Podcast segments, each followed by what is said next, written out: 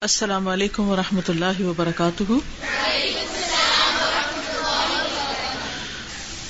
نحمد ونسلی علی رسول کریم اما بعد، فاعوذ باللہ من الشیطان الرجیم۔ بسم اللہ الرحمن الرحیم۔ رب ربش رحلی صدری ویسر لی امری۔ وحلل عقدم من لسانی یفقہ قولی۔ اربعین نبوی کی ایک حدیث ہے، حدیث نمبر اکیس۔ ان ابی امر وکیل ابی امرت سفیان ابن عبد اللہ رضی اللہ عنہ قال، قلت یا رسول اللہ، قل لی فی الاسلام قولا لا اسأل عنه احدا غیرک۔ قال، قل آمنت باللہ ثم استقم۔ رواہ مسلم۔ ابو امر اور کہا گیا ہے، ابو امرہ سفیان بن عبد اللہ رضی اللہ عنہ سے مروی ہے کہ میں نے عرض کیا، یا رسول اللہ مجھے اسلام کے حوالے سے کوئی ایسی بات بتا دیجیے کہ مجھے آپ کے بعد کسی سے کچھ پوچھنے کی ضرورت نہ رہے۔ یعنی اسلام سے متعلق ایسی بات مجھے بتا دیں کہ بس وہ میرے لیے کافی ہو جائے۔ آپ نے فرمایا، پہلے زبان سے اقرار کرو کہ میں اللہ پر ایمان لایا، پھر اس پر ثابت قدم رہو۔ ثابت قدمی۔ آج آپ کے لیے میں نے اس حدیث کا انتخاب کس لیے کیا ہے بھلا۔ تاکہ جو علم آپ نے حاصل کیا ہے، قرآن مجید کو جو آپ نے تھاما ہے، اب اس کورس کے بعد وہ آپ کے ہاتھ سے نہ جائے۔ ساری زندگی کے لیے آپ کے لیے وہ رہنما ہو اور روشنی کا ذریعہ ہو۔ دنیا میں بھی آپ کا ساتھی ہو۔ ہر مشکل میں آپ کو اس سے رہنمائی ملے۔ قبر میں بھی روشنی ہو اس کی وجہ سے۔ قبر میں بھی آپ کا ساتھی ہو۔ اور حشر کے میدان میں بھی آپ حاملین قرآن میں سے اٹھے۔ حاملین قرآن کا کیا مطلب ہوتا ہے؟ وہ جو قرآن کے اٹھانے والے۔ تو ابویسلی جو لوگ رکھ دیں پڑھ کے، وہ حاملین میں سے نہیں ہو سکتے۔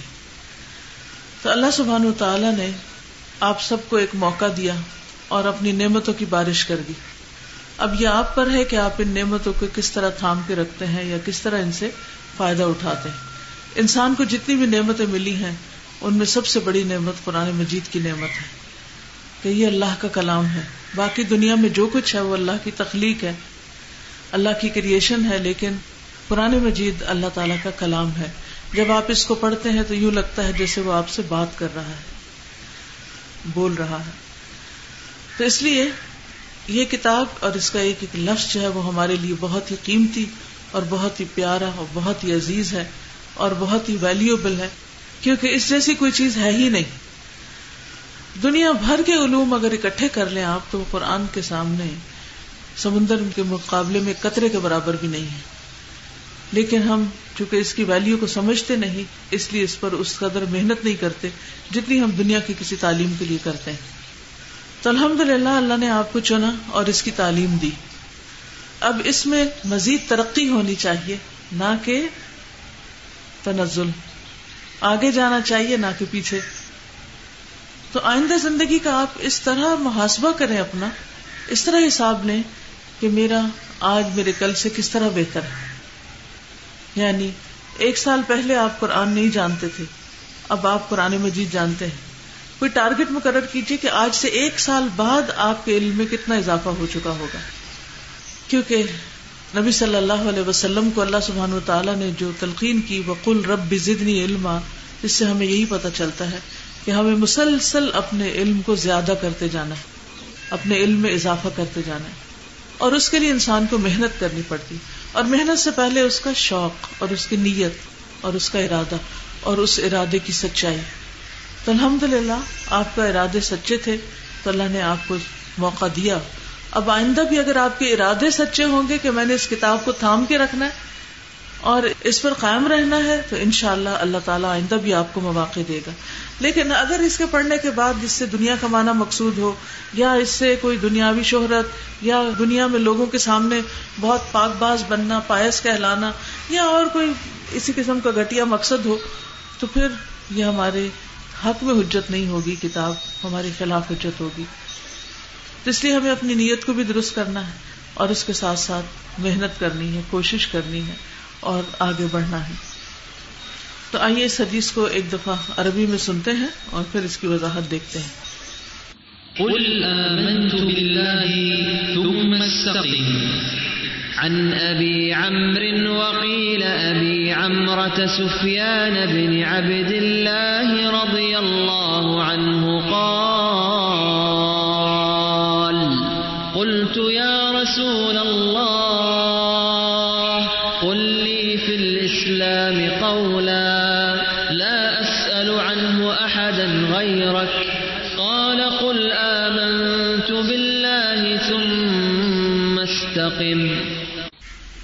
نبی صلی اللہ علیہ وسلم کی نصیحتیں، آپ کی باتیں کتنی مختصر لیکن کتنی جامع ہوتی تھی۔ یہ حدیث دیگر ترک سے بھی روایت ہوئی ہے۔ عبداللہ بن سفیان اپنے والد سے روایت کرتے ہیں، ایک شخص نے عرض کیا، یا رسول اللہ صلی اللہ علیہ وسلم، مجھے اسلام کے حوالے سے کوئی بات بتائیے کہ مجھے آپ کے بعد کسی سے پوچھنے کی ضرورت نہ رہے۔ تو آپ نے فرمایا، پہلے زبان سے اقرار کرو کہ میں اللہ پر ایمان لایا، پھر اس پر ثابت قدم رہو۔ عرض کیا، یا رسول اللہ صلی اللہ علیہ وسلم، کس چیز سے بچوں؟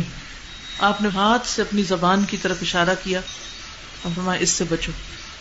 یعنی اپنی زبان کے غلط استعمال سے بچو، کیونکہ انسان زبان سے ایک بات نکالتا ہے اور وہ جہنم کی گہرائیوں میں جا پہنچتا ہے یعنی بہت اس کا زوال یا تنزل ہو چکا ہوتا ہے۔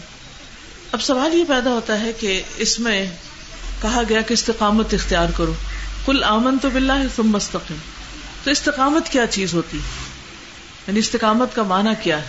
کیونکہ ایمان باللہ دل میں بھی ہوتا ہے، زبان سے بھی قرار کرتے ہیں، اور پھر ہمارے آزاد بھی اس کو عمل کی صورت میں ظاہر کرتے ہیں۔ استقم کا مطلب یہ ہے کہ جو تمہاری زبان نے بولا ہے کہ میں اللہ کو مانتا ہوں، پھر وہ تمہاری زبان پر بھی ہو، تمہارے دل میں بھی جڑ پکڑی بھی ہو اس نے اور تمہاری عملی زندگی میں بھی وہ چیز نظر آئے کہ واقعی تم ان لوگوں میں سے ہو کہ ان الذین قالوا ربنا اللہ تم مستقام کہ بے شک وہ لوگ جنہوں نے کہا کہ اللہ ہمارا رب ہے، پھر اس پر استقامت اختیار کی۔ تو ان کو کیا ملے گا؟ تتنزل علیہم الملائکہ۔ ان پر فرشتے اترتے ہیں۔ ان کو اللہ سبحانہ تعالیٰ کی تائید حاصل ہوتی تو استقامت کا مطلب یہ ہے کہ انسان اپنے دل، زبان، عمل کے ساتھ اس بات کی گواہی دے کہ واقعی وہ اللہ کو مانتا ہے اور اللہ سے محبت کرتا ہے اور اللہ ہی کا بندہ ہے اور اللہ ہی کا عبد ہے اور اللہ ہی کی عبادت کرتا ہے اور عبادت کے لیے بھی آپ کو معلوم ہے کہ دو چیزیں شرط ہیں۔ ان میں سے ایک تو اخلاص ہے اور دوسرے اطاعت ہے۔ یعنی انسان اپنی نیت بھی اللہ کے لیے خالص کرے اور پھر اس کے ساتھ ساتھ اللہ تعالی کی بات بھی مانے۔ کیونکہ اگر انسان علم حاصل کرتا چلا جاتا ہے اور اس پر عمل نہیں کرتا، اور خاص طور پر قرآن مجید، کیونکہ قرآن مجید کیا اللہ کا کلام ہے۔ تو جب آپ اللہ کو مانتے ہیں، تو پھر آپ کو اللہ کی بات بھی ماننی۔ اور جب آپ اللہ کی بات پڑھ لیتے ہیں، تو پھر اس کے بعد لازم ہو جاتا ہے کہ آپ اس بات کو اپنی عملی زندگی میں بھی لے کر آئیں۔ تو اس کے لیے سب سے اہم کام یہ ہے کہ انسان اس راستے پر مضبوطی سے قائم رہے، خواہ دوسرے لوگ ساتھ چلیں یا نہ چلیں۔ اس معاملے میں انسان لوگوں کو رہنما نہیں بنائے کہ اچھا وہ فلاں شخص بھی تو پہلے بہت قرآن پڑھتا تھا اور بڑی تبلیغ کرتا تھا، اب اس نے چھوڑ دیا۔ تو اگر ہم چھوڑ دیں تو کیا ہوا؟ اور اس نے یہ چھوڑا تو دنیا میں بڑی ترقی کی۔ لیکن اس وقت ہم یہ بھول جاتے ہیں کہ دنیا کتنی ہے، اس کی وقت کتنی ہے، اس کی لمٹ اور اس کی مدت کتنی ہے، اور اس کی ویلو اور ورتھ کتنی ہے۔ یہ ہم بھول جاتے ہیں، اسی لیے ہم ان لوگوں کو اپنا رول ماڈل بنا لیتے ہیں یا ان کے اوپر رش کرنے لگتے ہیں جو دنیا میں آگے ہوتے ہیں۔ تو ہمارے لیے کیا ضروری ہے کہ ہم ان سے محبت کریں اور ان کو اپنا رول ماڈل بنائیں جو دین میں ہم سے آگے تھے اور وہ یقینی طور پر صحابہ کرام تھے۔ کہ وہ تھے وہ لوگ جنہوں نے دین کے اوپر صحیح معنوں میں استقامت اختیار کی۔ کل آمن تو بلّہ تم مستقم پر عمل کیا۔ قرآن مجید میں اللہ تعالیٰ نے نبی صلی اللہ علیہ وسلم کو بھی یہ حکم دیا ہے۔ سورت ہود میں آتا ہے، ون ون ون آیت ہے فستقم کما امرتا آپ قائم رہیے اسی طرح جیسے آپ کو حکم دیا گیا ہے۔ ومن تاب معک، اور جو تمہارے ساتھ توبہ کرے بلا تت ہو اور حد سے نہ بڑھو۔ ان بما تعملون بصیر۔ بے شک جو کچھ تم کرتے ہو، اللہ اسے خوب دیکھنے والا ہے۔ تو اس سے یہ پتا چلتا ہے کہ نبی صلی اللہ علیہ وسلم کو بھی اور آپ کے ساتھیوں کو بھی جس چیز کی تلقین کی گئی وہ کیا ہے؟ استقامت۔ قائم رہنا، اس سے نہ ہلنا، اس سے نہ ہٹنا۔ کس سے؟ قرآن سے، اللہ سبحان تعالی سے۔ یعنی اللہ تعالی پر ایمان لانے پر استقامت اختیار کرنی ہے نا۔ تو قرآن تو اللہ کی کتاب ہے، اللہ کی رسی ہے۔ جس کا ایک سرا اللہ تعالیٰ کے ہاتھ میں اور دوسرا سرا ہمارے ہاتھ میں۔ یعنی اس رسی کو چھوڑنا نہیں۔ استقامت کے لیے کیا ہے؟ جمے رہنے کے لیے کیا ہے؟ کہ اس کتاب کے ساتھ مضبوط تعلق قائم رکھنا ہے۔ اس کو اپنی زندگی سے باہر نہیں نکال دینا۔ یعنی جو بھی طریقہ ممکن ہو، اس کے ساتھ اس کتاب کو اپنی زندگی میں شامل رکھنا ہے۔ تب اس پر استقامت ہوگی۔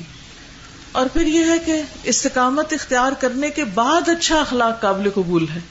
یعنی اگر کوئی شخص دین پر قائم نہیں اور صرف اچھے اخلاق سے دل بہلا رہا ہے اپنا اور دوسروں کا، تو یہ کافی نہ ہوگا۔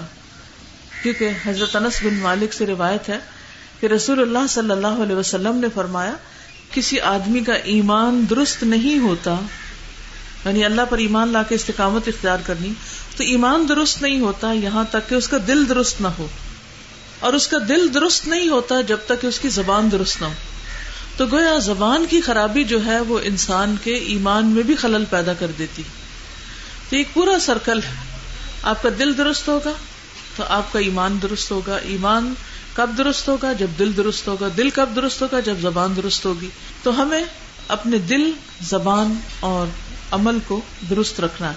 اور عمل کی درستگی میں پھر خاص طور پر اچھا اخلاق آتا ہے۔ یعنی لوگوں کے ساتھ جو معاملہ ہے، وہ درست رکھنا ہے۔ اور جہاں تک استقامت کا تعلق ہے، تو اللہ سبحان تعالی کے نزدیک سب سے پسندیدہ کام وہ ہے جو مستقل بنیادوں پر کیا جائے۔ یعنی اس کو کنٹینیوسلی کیا جائے۔ یہ نہیں کہ ایک دفعہ کیا، پھر روک دیا، پھر چھوڑ دیا، پھر بھول گئے۔ پھر اس سے غافل ہو گئے، پھر کبھی جوش آیا، پھر کر لیا۔ صرف رمضان میں نمازیں پڑھی، رمضان کے بعد چھوڑ دی۔ رمضان میں قرآن پڑھا، رمضان کے بعد قرآن سے تعلق ختم کر دیا۔ تو یہ نہیں ہونا چاہیے۔ حدیث میں آتا ہے، ان احب اللہ مادام و ان قلع کہ اللہ کے نزدیک سب سے زیادہ پسندیدہ عمل وہ ہے، جسے پابندی کے ساتھ کیا جائے، خواہ کم ہی کیوں نہ تو مثلاً اب قرآن مجید آج آپ کا مکمل ہوا، کل آپ کو اتنا لیسن تو یاد نہیں کرنا۔ لیکن آپ اس کے ترجمے کی دوہرائی صورت الفاتح سے شروع کر دیں۔ اور پھر اس سے یہ ہے کہ جو جو پڑھے اس پر غور بھی کرتے چلے گئے کل تک آپ کے ٹیسٹ لے رہے تھے، آپ کے ٹیچر اب اپنا ٹیسٹ آپ خود لینا شروع کر دیں۔ اور اپنا جائزہ خود لیں کہ آپ کو کتنا ترجمہ آتا ہے، کتنا نہیں آتا۔ کتنے فیصد اس میں سے بات سمجھ آتی ہے اور کتنے فیصد کا آپ کو مطلب ہی نہیں آتا۔ کیونکہ قرآن مجید ایسی کتاب ہے کہ جو بار بار پڑھنے سے ہی دل میں راسخ ہوتی ہے۔ پھر اسی طرح یہ ہے کہ حدیث میں آتا ہے، آپ کو دین میں سے سب سے زیادہ پسندیدہ وہی عمل تھا جس پر دوام ہو۔ یعنی کہ ایک سال کے لیے بہت پڑھ لیا اور پھر اس کے بعد پوری زندگی اس کو چھوڑ دیا۔ آل محمد صلی اللہ علیہ وسلم کا طریقہ بھی یہی تھا کہ جب کوئی عمل وہ کرتے تھے تو مستقل مزاجی سے کرتے تھے۔ یعنی ایک چیز شروع کر لیتے پھر اس کی پابندی کرتے تھے۔ ہم میں اکثر لوگوں کا حال ہی ہوتا ہے، جس دن کوئی لیکچر سنا، اس دن جوش جذبہ آیا، وہ چیز اس دن کر لی، اگلے دن پھر سو گئے۔ پھر بھول گئے۔ نہیں، اپنے آپ کو نئی نئی اچھی اچھی سنتوں سے متعارف بھی کرانا ہے اور پھر ان کی پابندی بھی کرنی ہے۔ نبی صلی اللہ علیہ وسلم جس بات کو شروع کرتے تھے، پھر اس کو پایا تکمیل تک پہنچاتے۔ کوئی نماز اگر شروع کرتے تو اس کو ہمیشہ پڑھتے تھے۔ اسی طرح جیسے ہم دیکھتے ہیں کہ اثر کی جو دو رکتیں ہیں ان کو آپ بہت پابندی کے ساتھ پڑھا کرتے تھے۔ اسی طرح باقی نمازوں کی سنتیں بھی۔ اچھا ہم لوگ کیا کرتے ہیں؟ کبھی سنت پڑھ لیتے ہیں، کبھی چھوڑ دیتے ہیں۔ اور یہ دلیل دیتے ہیں کہ سنت ہمیشہ تو نہیں پڑھنے کی چیز۔ کبھی کسی مجبوری سے انسان چھوڑ دے، اس میں پھر دیکھنا چاہیے کہ نبی صلی اللہ علیہ وسلم کا طریقہ کیا تھا، کہ آپ اس کی کتنی پابندی کیا کرتے تھے۔ تو یہ پابندی قرآن مجید کے پڑھنے میں بھی ہونی چاہیے۔ یہ ہمارے نوافل اور سنتوں میں یعنی نماز کے ساتھ کی جو سنتیں ہیں، ان کے اندر بھی یہ پابندی ہونی چاہیے۔ اور پورے دین میں ایک طرح سے ہماری استقامت ہونی چاہیے، کیونکہ ولا تم اللہ و ان تم مسلم کہ تمہیں موت نہ آئے، مگر اس حال میں کہ تم مسلمان ہو۔ یعنی اللہ کی فرما برداری کے کام کر رہے ہو، اچھے اچھے کام کر رہے ہو۔ پھر اسی طرح ایک رسول اللہ صلی اللہ علیہ وسلم نے یہ فرمایا، تم میں سے جو شخص یہ چاہتا ہے کہ اسے جہنم کی آگ سے بچا لیا جائے اور وہ جنت میں داخل ہو جائے، اور یہی بڑی کامیابی ہے نا۔ تو اسے اس حال میں موت آنی چاہیے کہ وہ اللہ اور یوم آخرت پر ایمان رکھتا ہو اور لوگوں کو وہ دے جو خود لینا پسند کرتا ہو۔ یعنی جو چیز اس کی اپنی پسند کی۔ اور یہی اچھے اخلاق کی علامت ہے۔ اور اگر ہماری زندگی میں صرف اتنی یہ چھوٹی سی نصیحت ہے آپ کی، اگر یہ آ جائے تو ہمارے آس پاس کے سارے جھگڑے، فتنے، فساد، سب کچھ ختم ہو جائے۔ اور یہ ایمان کی علامت ہے کوئی معمولی بات نہیں ہے۔ تو اگر ہم لوگوں کا لحاظ ہی نہیں رکھتے، لوگوں کے ساتھ ادب سے پیش ہی نہیں آتے، لوگوں کا احترام نہیں کرتے، لوگوں کی تکلیف کا خیال نہیں کرتے، تو پھر پھر ہمارا ایمان ادھورا ہے۔ اور اگر ایمان ادھورا ہے تو پھر نیکی کی طرف مزید آگے بڑھنے کی توفیق مشکل ہی ہوتی۔ پھر اسی طرح یہ ہے کہ استقامت اختیار کرنے کے لیے کچھ کام کرنے کی ضرورت ہے۔ سب سے پہلی بات تو یہ ہے کہ انسان سرات مستقیم کو پہچانے کہ صحیح ہے کیا اور وہ ہمیں کہاں سے پتا چلتا ہے؟ اللہ کی کتاب سے۔ پھر اس کے بعد یہ ہے کہ استقامت اختیار کرنے کی چیزوں میں سب سے پہلی چیز اللہ سبحان تعالیٰ کی وحدانیت کو ماننا ہے۔ یعنی اس کے ساتھ شرک نہ کرنا۔ خواہ کسی کو جان سے مار دیا جائے، لیکن وہ شرک نہ کرے۔ پھر اسی طرح اپنے لیے واضح کرائٹیریا بنانا کہ صحیح راستہ پانے کے لیے رسول اللہ صلی اللہ علیہ وسلم کا طریقہ سب سے بہترین طریقہ ہے۔ اور اس میں ہم جب تک قرآن و سنت سے جڑے رہیں گے ان شاء اللہ سیدھے رستے پر رہیں گے۔ اور جب سیدھا رستہ مل جائے گا اور اس پر چلنا شروع کر دیں گے، تو ان شاء اللہ استقامت بھی نصیب ہوگی۔ پھر استقامت کے لیے ضروری ہے علم حاصل کرتے رہنا۔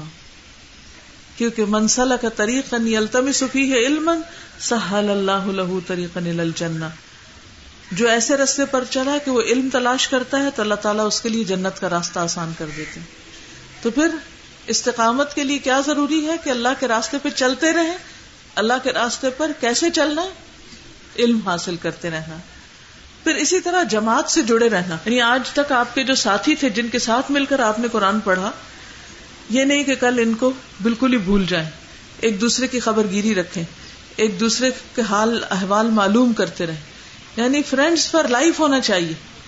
یہ نہیں کہ چلے بس وہ اتفاق سے ہم اکٹھے ہو گئے تھے ایک بیچ میں۔ اور اس کے بعد سب اپنے اپنے گھروں کو گئے، شادیاں ہوئی بچے ہوئے، فیملی ہے، اپنی دعوتیں ہیں اور سیر و تفریح ہے۔ بس اپنی نئی زندگی ہے۔ بس یہی دنیا میں جنت مل گئی اور اب کافی ہے۔ نہیں، مومن آخرت کے لیے جیتا ہے۔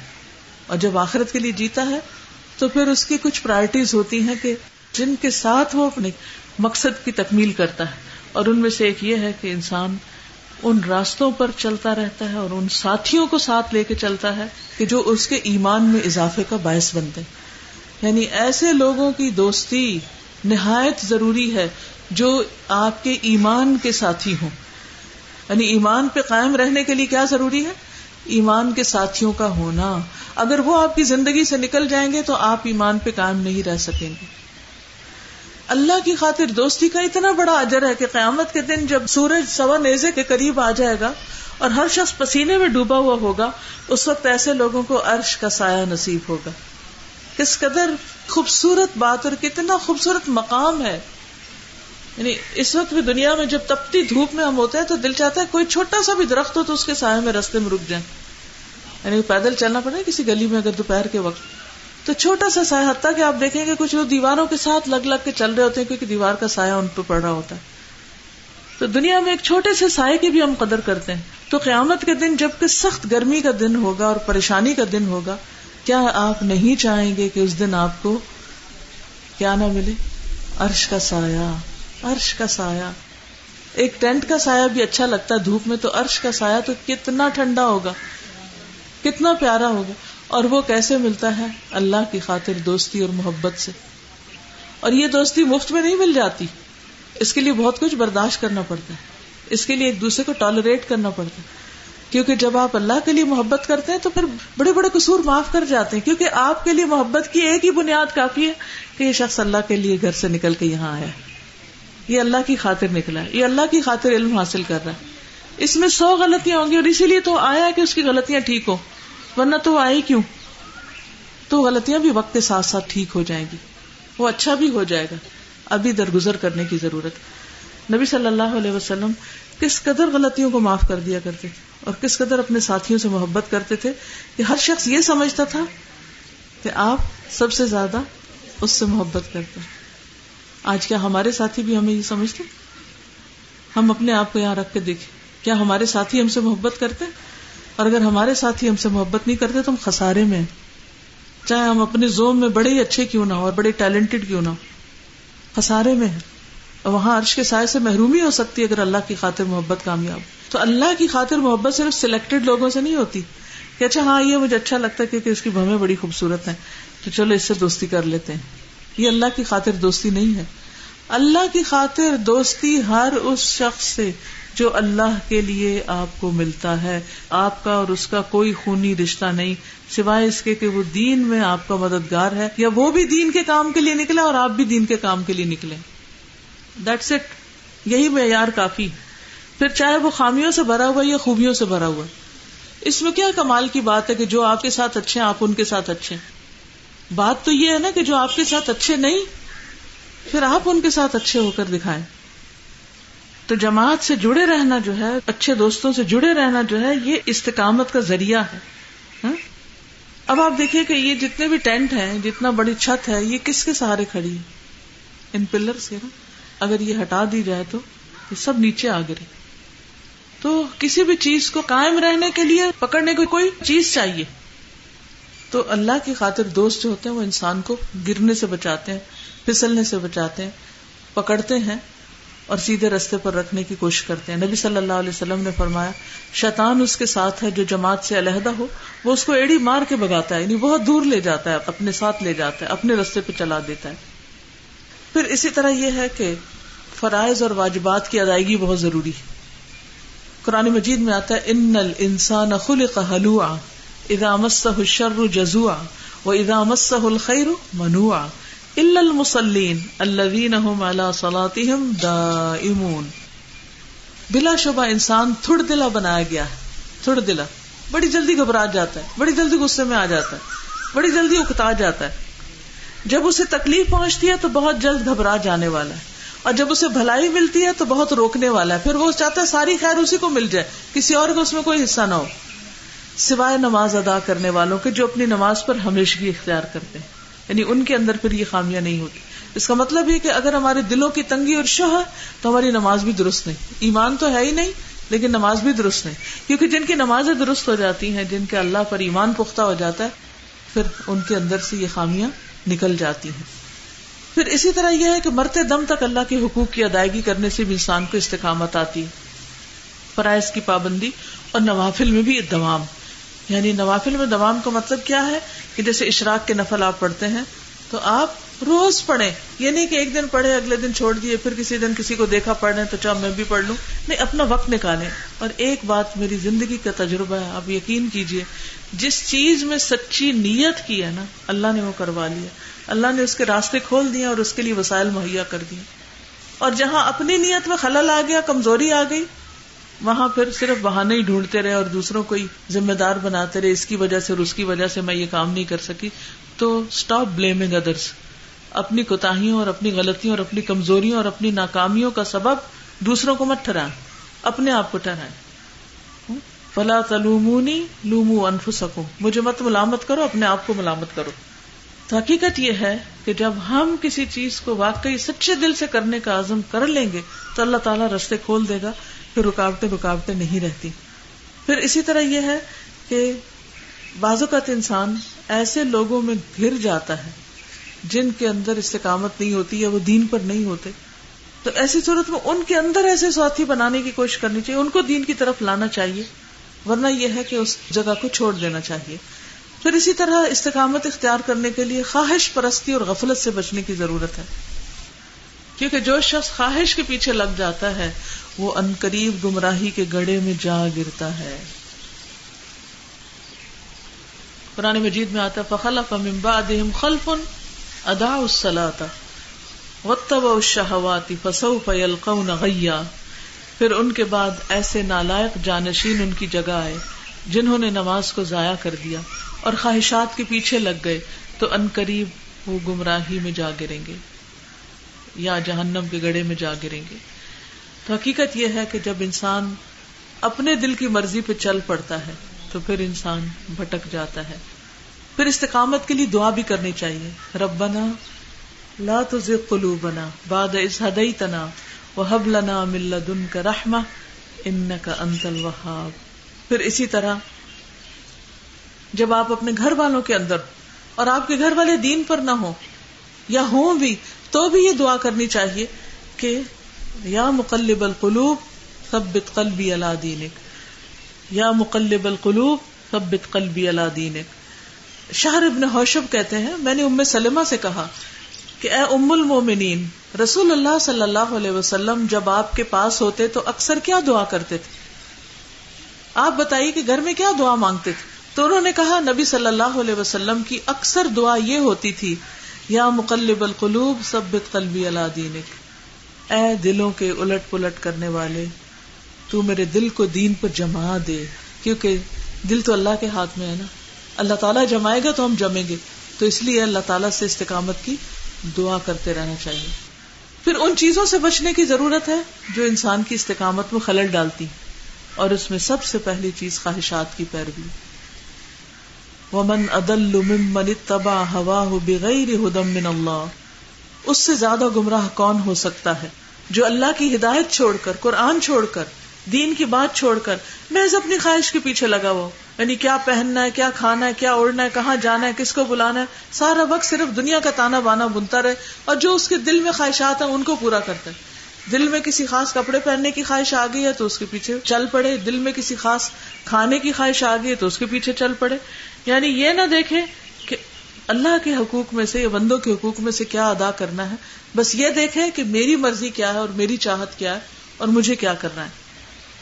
تو اس کے بارے میں آتا ہے کہ اس سے زیادہ گمراہ کون ہو سکتا ہے جو اللہ کی ہدایت کو چھوڑ کر اپنی خواہش کے پیچھے لگا ہوا ہو؟ ایک اور جگہ پر آتا ہے، ولا تب الحوا فیو دل کا ان سبھی ولا تب الحوا فیو دل کا ان سبھی خواہشات نفس کی پیروی نہ کرنا، یہ تمہیں اللہ کے راستے سے ہٹا دیں گی۔ بعض اوقات آپ دیکھیے کہ یہ خواہش شادی کی ہو سکتی ہے۔ بعض اوقات شادی ہو گئی ہے تو بچے کی ہو سکتی کہ بچے ہوں میرے۔ اگر بیٹی ہو گئی ہے تو خواہش ہو سکتی کہ بیٹا ہو میرا۔ پھر یہ کہ یہ جاب ہو، وہ جاب ہو، یہ اسٹیٹس ہو، وہ اسٹیٹس یہ ساری خواہشات ہیں نا زندگی کی۔ تو ان کے پیچھے نہیں لگ جانا۔ قرآن کو چھوڑ کر اور قرآن کو بھول کر۔ ٹھیک ہے، شادی کا ایک وقت ہو جائے گی۔ بچے پیدا ہونے کا ایک وقت ہوگا، وہ بھی ہو جائیں گے۔ اور جو اللہ کسی کو دے، کیونکہ ہر ایک کو اس نے بیٹیاں نہیں دینی اور ہر ایک کو بیٹے نہیں دینے، یہ اس کی اپنی تقسیم ہے، اپنی حکمت پر مبنی۔ ہے تو اس لیے خواہشات نفس کی پیروی سے بچنا ہے، پھر دنیا کی محبت سے بچنا ہے۔ کیونکہ دنیا کی محبت جو ہے، وہ انسان کو حق کے راستے سے ہٹا دیتی ہے۔ ابو دردا سے مروی ہے کہ ہمارے پاس رسول اللہ صلی اللہ علیہ وسلم تشریف لائے۔ اور ہم تنگ دستی کا ذکر کر رہے تھے کہ ہمارے پاس کچھ نہیں ہے، کھانے کو نہیں، پہننے کو نہیں، کچھ نہیں۔ اور اس سے خوف بھی کر رہے تھے کہ ہمارا کیا بنے گا۔ رسول اللہ صلی اللہ علیہ وسلم نے فرمایا، کیا تم فخر سے ڈر رہے ہو؟ محتاجی سے ڈرتے ہو؟ اس ذات کی قسم جس کے ہاتھ میں میری جان ہے، تمہارے اوپر دنیا یقیناً برسا دی جائے گی۔ یہاں تک کہ تم میں سے کسی ایک کے دل کو کوئی چیز ٹیڑھا نہ کر دے گی، مگر دنیا کی مزید طلب۔ تم ڈر رہے ہو کہ تم نے اپنے گھر بار مکہ میں چھوڑ دی اور مدینہ میں آگے ہو اور تمہارے پاس سب کچھ نہیں اور آئندہ کیا بنے گا تمہارا تمہاری اولادوں کا؟ نہیں، مجھے اس کا ڈر نہیں ہے۔ مجھے ڈر ہے کہ تم پر دنیا برسا دی جائے گی اور پھر تم اس کی وجہ سے اس کے پیچھے جب لگ جاؤ گے تو تمہارے دل ٹیڑے ہو جائیں گے۔ پھر اسی طرح اپنی مرضی کی زندگی گزارنے کی خواہش یعنی ایک آئیڈیل لائف گزارنے کی خواہش۔ یہ انسان کو دین سے دور کر دیتی کہ میرا گھر ایسا ہونا چاہیے، میری گاڑی ایسی ہونی چاہیے، میرے بچے ایسے ہونے چاہیے، فٹنس کا یہ ہونا چاہیے۔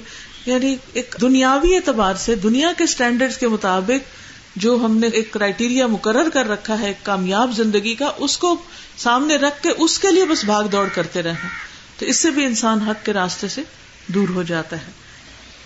رسول اللہ صلی اللہ علیہ وسلم نے فرمایا، مجھے تمہارے متعلق گمراہ کن خواہشات سے سب سے زیادہ اندیشہ ہے، جن کا تعلق پیٹ اور شرمگاہ سے ہوتا ہے۔ اور اپنی مرضی پر چلنے کی گمراہی کا بھی اندیشہ ہے۔ کہ تم دین کو چھوڑ کے اپنی مرضیاں کرنے لگو گے۔ پھر بری دوستی اور برا ماحول، وہ انسان کو حق کے راستے سے ہٹاتی۔ پھر اللہ کے نافرمانوں کی بات ماننا، ان کے جیسا طرز زندگی اختیار کرنا۔ اب دیکھیے کہ جیسے اللہ کے نافرمان کون ہوتے ہیں؟ جو اللہ کا حکم نہ مانے۔ اللہ کا حکم کیا ہے کہ ایک مسلمان عورت کیسا لباس پہنے؟ کوئی بتائے گا آپ نے؟ کیسا لباس پہنے ایک مسلمان عورت؟ جو چست نہ ہو، ٹائٹ نہ ہو بہت سی تھرو نہ ہو۔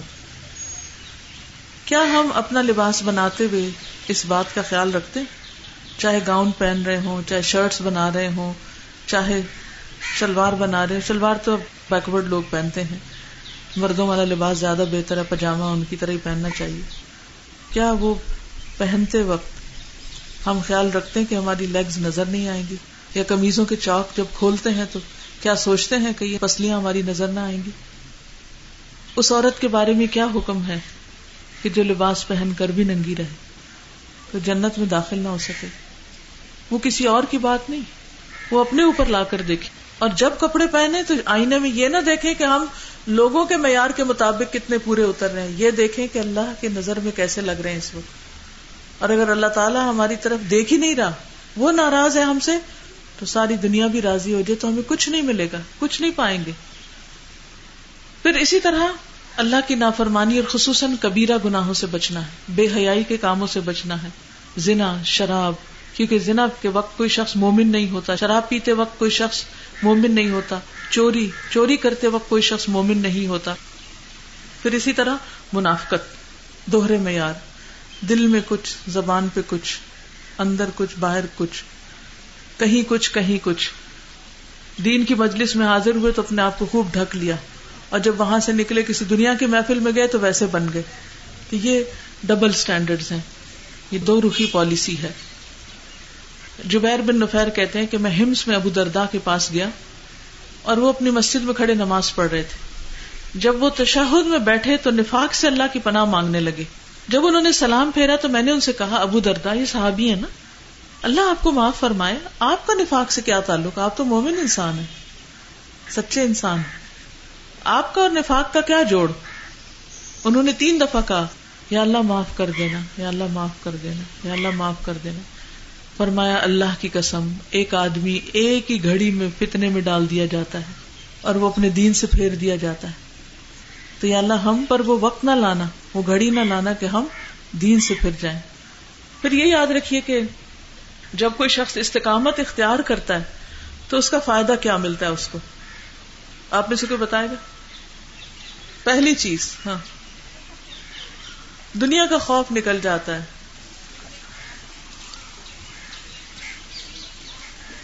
ٹھیک ہے، فرشتے اس کے مددگار بن جاتے ہیں۔ اللہ تعالیٰ فرشتوں سے مدد دیتا ہے۔ ان الذین قالوا ربنا اللہ تم واستقاموا تتنزل علیہم الملائکۃ اللہ تخافوا ولا تحزنوا۔ اس کی زندگی سے خوف اور غم نکل جاتا ہے۔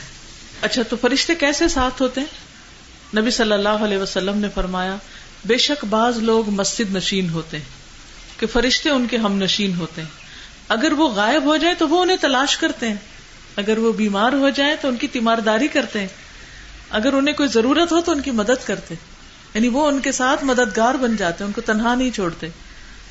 پھر دنیا کی نعمتیں بھی ملتی ہیں انسان کو۔ وہ اللہ الطریقت غدقا۔ اور یہ وہی کی گئی کہ اگر وہ سیدھے رستے پر قائم رہتے تو ہم انہیں ضرور بہت وافر پانی پلاتے۔ یعنی دنیا کی نعمتیں اور دنیا کا مال اور دنیا کی ترقی۔ یعنی دین پر استقامت کا یہ فائدہ ہوتا ہے۔ اور ایک اور آیت میں آتا ہے، من عمل صالحا من ذکر او انثى وهو مؤمن فلنحيينه حياه طيبه ولنجزينهم اجرهم باحسن ما كانوا يعملون جو شخص بھی نیک عمل کرے، خواہ مرد ہو یا عورت، بشرطے کہ وہ مومن ہو، تو ہم اسے پاکیزہ زندگی بسر کرائیں گے۔ یعنی دنیا میں بھی اس کو اچھی زندگی ملے گی اور آخرت میں ان کے بہترین اعمال کے مطابق انہیں ان کا اجر ملے گا۔ یعنی دنیا میں بھی انسان بہت سے گناہوں سے بچے گا اور بہت سی نعمتوں کو پالے گا۔ بس صرف یہ کہ کسی بھی حال میں دین کو نہیں چھوڑنا۔ پھر اسی طرح اس استقامت کا فائدہ قبر میں بھی ہے۔ کیا؟ قبر کے سوالوں کے جواب آئیں گے۔ یو سب بت اللہ الدین بالقول الثابت فی الحیات دنیا و فی الآخرہ اللہ ثابت بات کے ذریعے دنیا کی زندگی میں بھی اور آخرت میں یعنی قبر میں بھی انسان کو استقامت دے گا۔ جب فرشتے پوچھیں گے تو وہ گھبرائے گا نہیں، ان سوالوں کے جواب آسانی سے دے سکے گا۔ پھر ہم دیکھتے ہیں کہ دنیا میں ایمان پر استقامت اختیار کرنے والوں کی کچھ مثالیں ہیں، جن میں سب سے بڑی مثال حضرت ابراہیم علیہ السلام کی ہے کہ ان کو آگ میں پھینکا گیا۔ تب بھی انہوں نے کلمہ توحید نہیں چھوڑا، اور کیا کہا؟ حسب اللہ و نعم الوکیل۔ خواتین میں سے کوئی مثال دیں؟ شاباش، حضرت آسیہ ابو حرار رضی اللہ عنہ کہتے ہیں، فرعون نے اپنی بیوی کے لیے دو ہاتھوں اور دو پاؤں کے لیے چار میخیں منگوائی کیل، نیلز، اور وہ گاڑی ٹھوکی کیل ٹھوکے ان کے ہاتھوں میں، حضرت آسیہ کے۔ اور ان کو اسی طرح لٹکا دیا۔ تو جب وہ فرونی ان سے الگ ہوتے، تو فرشتے ان پر سایہ کر لیتے۔ انہوں نے کہا، اے میرے رب، میرے لیے جنت میں اپنے پاس گھر بنا دے، اور مجھے فرعون اور اس کے عمل سے نجات دے، اور مجھے ظالم لوگوں سے چھٹکارا دے۔ تو اللہ تعالیٰ نے جنت میں ان کے گھر سے پردہ ہٹا کر انہیں دنیا میں ان کو جنت کا گھر دکھا دیا۔ یہ ان کی استقامت کی جزا تھی ان کے لیے۔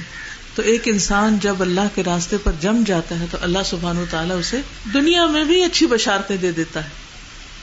اچھی خوشخبریاں مل جاتی ہیں۔ اور کون تھے استقامت اختیار کرنے والے؟ صحابہ میں سے بتائیے کوئی؟ شاباش، حضرت بلال رضی اللہ تعالیٰ عنہ۔ انہیں لوہے کی ذرا پہنائی جاتی، انہیں دھوپ میں لٹایا جاتا، ان کے اوپر آج کل دھوپ ہے نا اور گرمی تو آپ سوچیے کہ تپتی ہوئی ریت لے کے اوپر رکھ دے یا گرم پتھر کو سینے پہ رکھ دے۔ تو انسان کا حال کیا ہوگا؟ لیکن اس کے باوجود وہ عہد عہد کرتے۔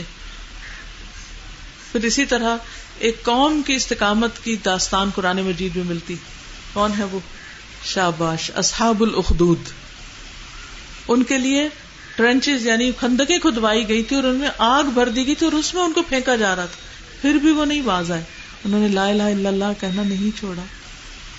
اللہ تعالیٰ نے ہمیں کتنے امن میں رکھا ہوا ہے اور اتنی آسانیوں کے ساتھ ہمیں کہا گیا کہ ہم دین پر قائم رہیں اور پھر بھی ہم اس کو مشکل سمجھتے ہیں۔ تو پچھلے لوگوں کی آزمائشیں بہت بڑی بڑی تھی ہماری آزمائشیں کچھ بھی نہیں ہے لیکن پھر بھی وہ دین پر قائم رہے۔ اور جو شخص استقامت اختیار نہیں کرتا، پھر اس کا انجام کیا ہوتا ہے؟ یہ بھی تو دیکھ لینا چاہیے نا۔ کہ کرنے کا فائدہ کیا ہے اور کس کس نے کیا اور کیسے کیسے استقامت کی؟ اور جنہوں نے نہیں کیا، پھر ان کا حال کیا ہوا؟ سب سے پہلی بات تو یہ ہے کہ انسان آہستہ آہستہ دین سے ہی نکل جاتا ہے۔ یعنی پھر نمازیں چھٹنے لگتی ہیں، فرائض چھٹنے لگتے ہیں، اچھے کام چھٹنے لگتے ہیں، صبح دیر سے اٹھے۔ اپنی ذمہ داریوں سے انسان غفلت برتنے لگتا ہے اور اس طرح دین کو خیر بات کہہ دیتا ہے۔ اور پھر انسان جانور سے بھی بدتر ہو جاتا ہے۔ قرآن مجید میں کسی کی مثال کتے سے دی گئی ہے، وہ کون ہے؟ تو سوچیے کہ یہ کوئی معمولی بات نہیں ہے۔ سورت اللہ راہ ون میں اللہ تعالیٰ فرماتے ہیں وطل علیہم نبا الذی آتیناہ آیاتنا فانسلخ منها فأتبعه الشيطان فكان من الغاوين۔ ولو شئنا لرفعناه بها، ولكنه أخلد إلى الأرض۔ واتبع هواه فمثله كمثل الكلب إن تحمل عليه يلهث أو تتركه يلهث. ذلك مثل القوم الذين كذبوا بآياتنا فاقصص القصص لعلهم يتفكرون. اور انہیں اس شخص کا حال سناؤ جسے ہم نے اپنی آیات عطا کی تھی. آیات کس کو کہتے ہیں؟ قرآن کو. اللہ کی کتاب. ہم نے اس کو اپنی آیات دی تھی. آپ کو ملی ہے؟ اس کو بھی ملی تھی۔ لیکن وہ ان سے صاف نکل گیا، ان کی پابندی سے بھاگ گیا۔ تو شیطان اس کے پیچھے پڑ گیا، چنانچہ وہ گمراہ ہو گیا۔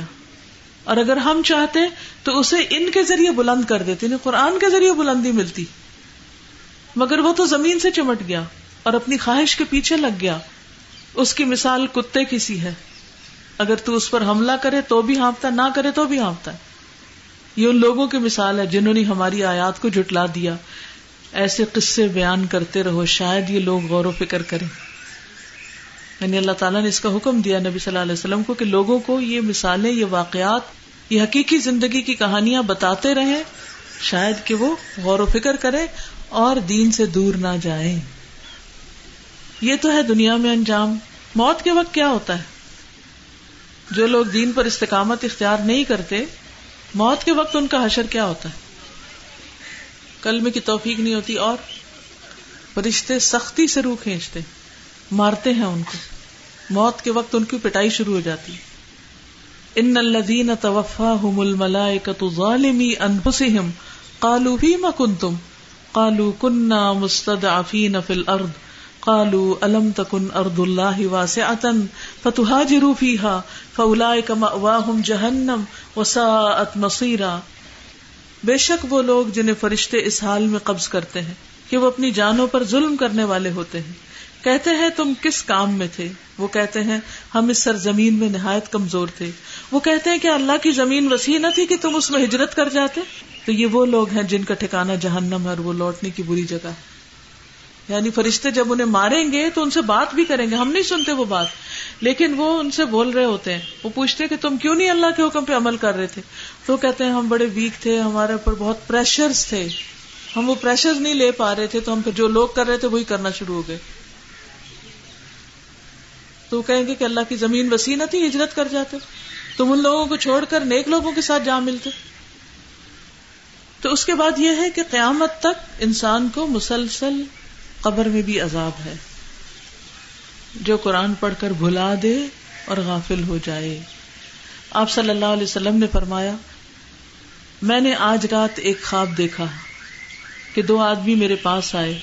انہوں نے میرے ہاتھ تھام لیے اور مجھے عرض مقدس کی طرف لے گئے۔ چنانچہ ہم آگے بڑھے تو ایک ایسے شخص کے پاس آئے جو سر کے بل لیٹا ہوا تھا۔ یعنی فرشتے نبی صلی اللہ علیہ وسلم کو لے کر گئے کہ آپ نے ایک شخص کو دیکھا جو سر کے بل لیٹا ہوا تھا اور دوسرا شخص ایک بڑا سا پتھر لے کر اس کے سر کے پاس کھڑا تھا اور اس پتھر سے وہ لیٹے ہوئے شخص کے سر کو کچل دیتا تھا جب وہ پتھر مارتا تو پتھر سر پہ لگتا اور دور چلا جاتا پتھر وہ جب تک واپس لے کے آتا سر دوبارہ ٹھیک ہو جاتا پھر وہ مارتا پھر پھٹتا پھر مارتا پھر پھٹتا میں نے پوچھا یہ کون ہے بتایا گیا جس شخص کو آپ نے دیکھا کہ اس کا سر کچلا جا رہا ہے، وہ ایک ایسا انسان تھا جس سے اللہ تعالیٰ نے قرآن کا علم دیا، لیکن وہ رات کو پڑا سوتا رہتا اور دن میں اس پر عمل نہیں کرتا تھا۔ یعنی غفلت کی زندگی بسر کی۔ اسے یہ عذاب قیامت تک ہوتا رہے گا۔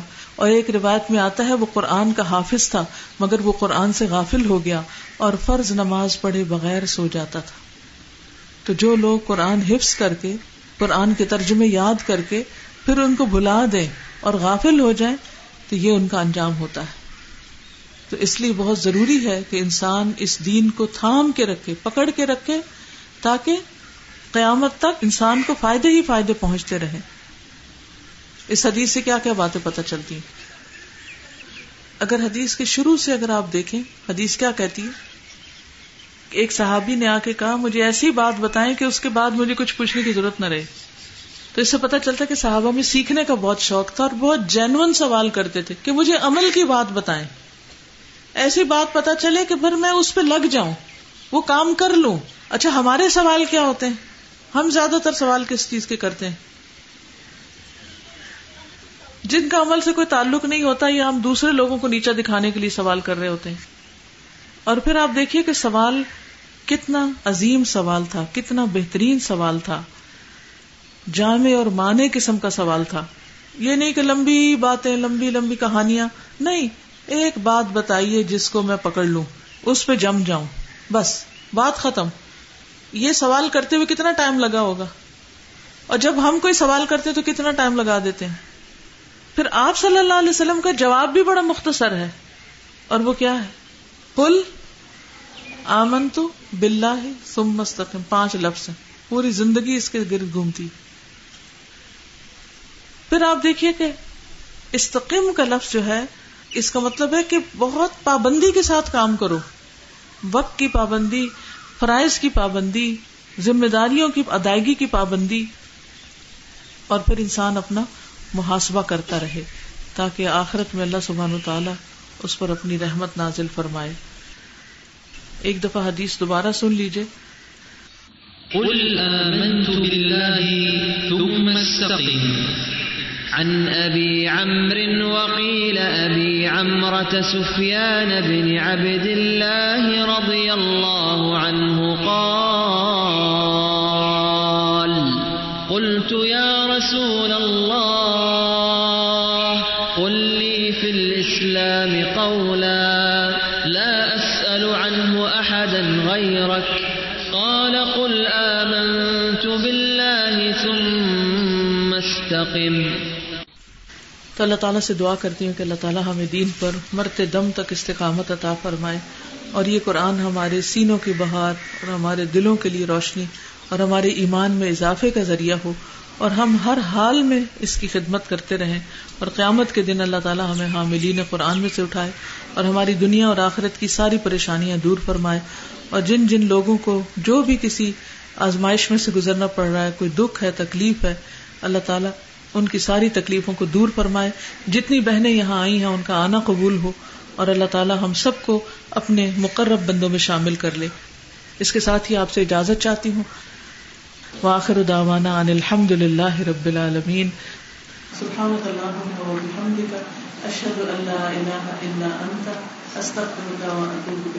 السلام علیکم و رحمۃ اللہ وبرکاتہ۔